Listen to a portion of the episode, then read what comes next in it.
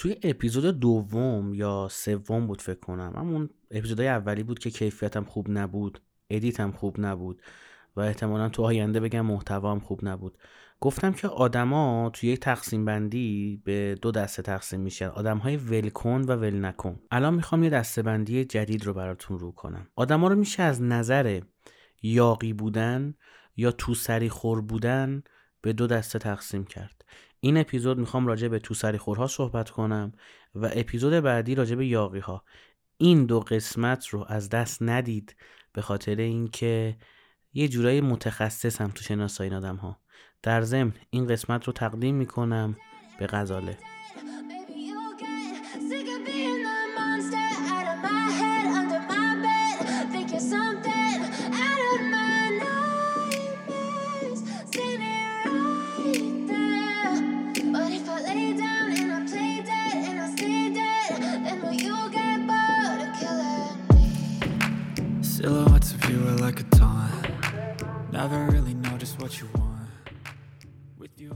یه پادکستی گوش می‌کردم. چرا گوش می‌کردم؟ به خاطر اینکه پادکست خیلی گوش می‌کنم و خیلی موقع رندوم گوش می‌کنم. تو یوتیوب هم همینه تو آپاراتم هم همینه تو اینستاگرام هم همینه. به خاطر اینکه خیلی موقع ها آدم های گمنام با تعداد فالوور پایین تعداد شنونده پایین صحبت هایی می‌کنن که خیلی به درتون می‌خوره. قبلا هم گفتم به اعداد زیاد توجه نکنید. مگه می‌خواستم به اعداد توجه بکنم هیچ وقت به این قسمت نمی‌رسیدیم. چون ما در فکر کنم پنج ماه اول 200 تا subscribe توی Castbox گرفتیم و تو یک ماه بعدش 300 تا. یعنی یه چیز خنده‌داری بود. بدون اینکه هیچ اتفاقی بیفته هیچ تبلیغاتی بشه و هیچی. به خاطر اینکه این اعداد بیانگر واقعی اون کیفیت اون چی میگم material نمیشه گفت که. اون فحوای کلام اون خواننده اون بازیگر اون اجرا کننده اون مدرس نیستش. واقعا نیستش. و من نمی‌خوام تو این لوپ اشتباه بیفتم که به اعداد نگاه بکنم و بعد چیزی رو ببینم. دوست دارم کشف کنم.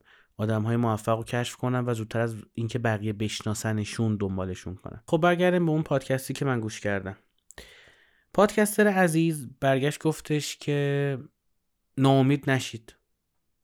خیلی کلمه زیبایی بود. ناامید نشید. اسم نمیارم. یکی از این بلاگرایی که دوست داره همه رو با اینستاگرام بی ام سوار کنه توی روند عادی سازی خب خیلی فعال بود. تو اپیزودهای قبلی هم اسمش اووردم و از خجالتش در اومدم.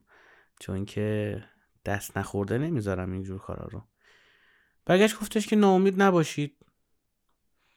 انرژی داشته باشید و اتفاقی نیفتاده و شاخص سال دیگه 180 خط فرق فکر کنم 22 سه تومنه تقریبا. اسطوره ملی کشور رو تو صدا سیما تخریبش می‌کنم. میگن قدش دراز توپ میخوردی کلش میره تو گل. چیزای دراز خب دوست دارم بعد از این دوستان. ناامید نشید؟ ناامید نشید. چقدر قشنگ چشم ناامید نمیشیم. این دوست عزیزمون میگفتش که اما یاد بگیرید. چی ازش یاد بگیریم؟ می‌گفت من توی محیط وایبر و اینها فعالیت می‌کردم. بعد خب وایبر با یک اختلال عجیب و غریبی توی اینترنت خراب شد. می‌گفت اومدم بیرون رفتم سمت تلگرام. قبلش هم فیسبوک بودم فیسبوک رو فیلتر کردم رفته بودم رو سایت. تلگرام فیلتر شد رفتم رو اینستاگرام و الان اینستاگرام فیلتر شده. تو لینکدین فعالم و تو ایتاب و رو بیکاب و دریبریا. و یاد بگیرید از من ناامید نشید. دقت کردید داشت چی می‌گفت؟ داشت می‌گفت من یه برده گوش به فرمانم. من یه تو سری خورم. خیلی تو سری خورن. اما چرا افتخار می‌کنید بهش؟ واقعا تو تو سری خور بودن افتخاره؟ یعنی مثلا لیبل بچسبونیم به خود ما تو سری خوریم؟ ما برده ایم. هر چی فیلتر کنید ما میریم اینجا دیگه.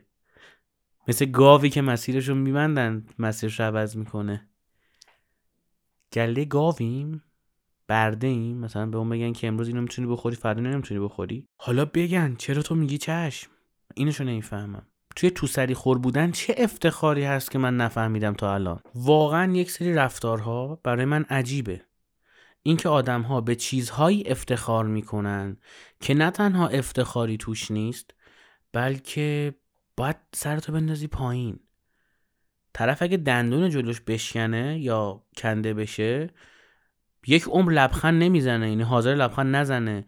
به خاطر اینکه کسی نبینه دندون جلو نداره. ولی یک سری عقاید داره یک سری ایدئولوژیا داره که خیلی باید بیشتر مواظب باشه کسی نفهمه. OK دندونت شکسته. OK مثلا دستت کجه. OK نه اون دزدی منظورم نیست. منظورم که دستت مثلا مشکل داره. اینا اتفاقاتی که تو زندگی میفته. ما سالم به دنیا نمیایم خیلیامون و سالم هم از دنیا نمیریم اکثرمون.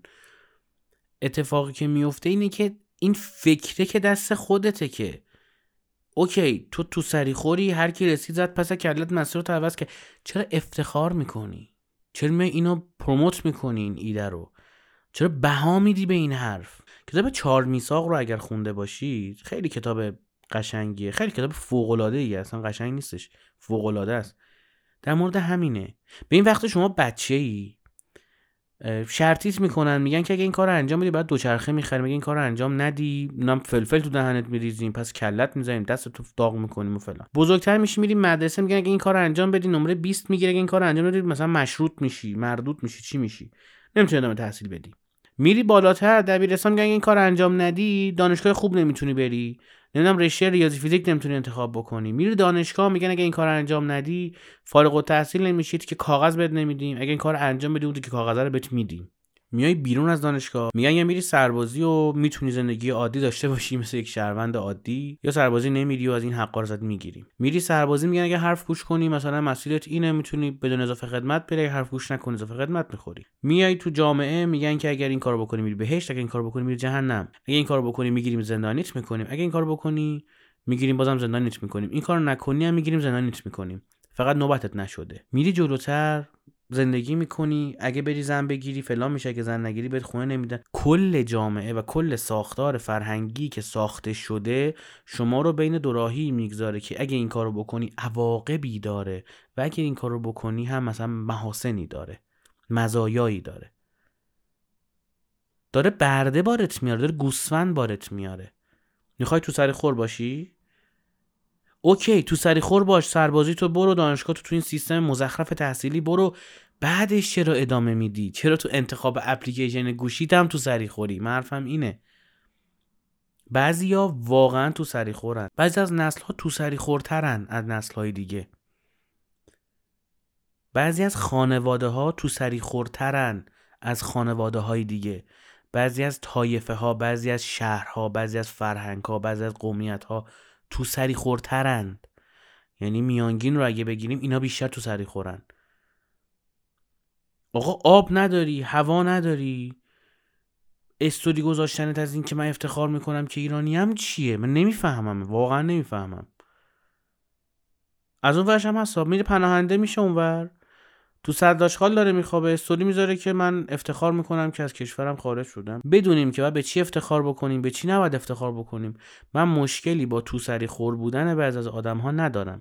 مشکل من تبلیغ این داستانه پروموت کردن این خصوصیت اخلاقی. و متاسفانه تو سری خور بودن و تو سری خور شدن نمی‌دونم چی بگمش این مصریه. اصلا به ارث می‌رسه سری خانواده ها طرف باباش با حداقل حقوق یک عمر یه جا کار کرده.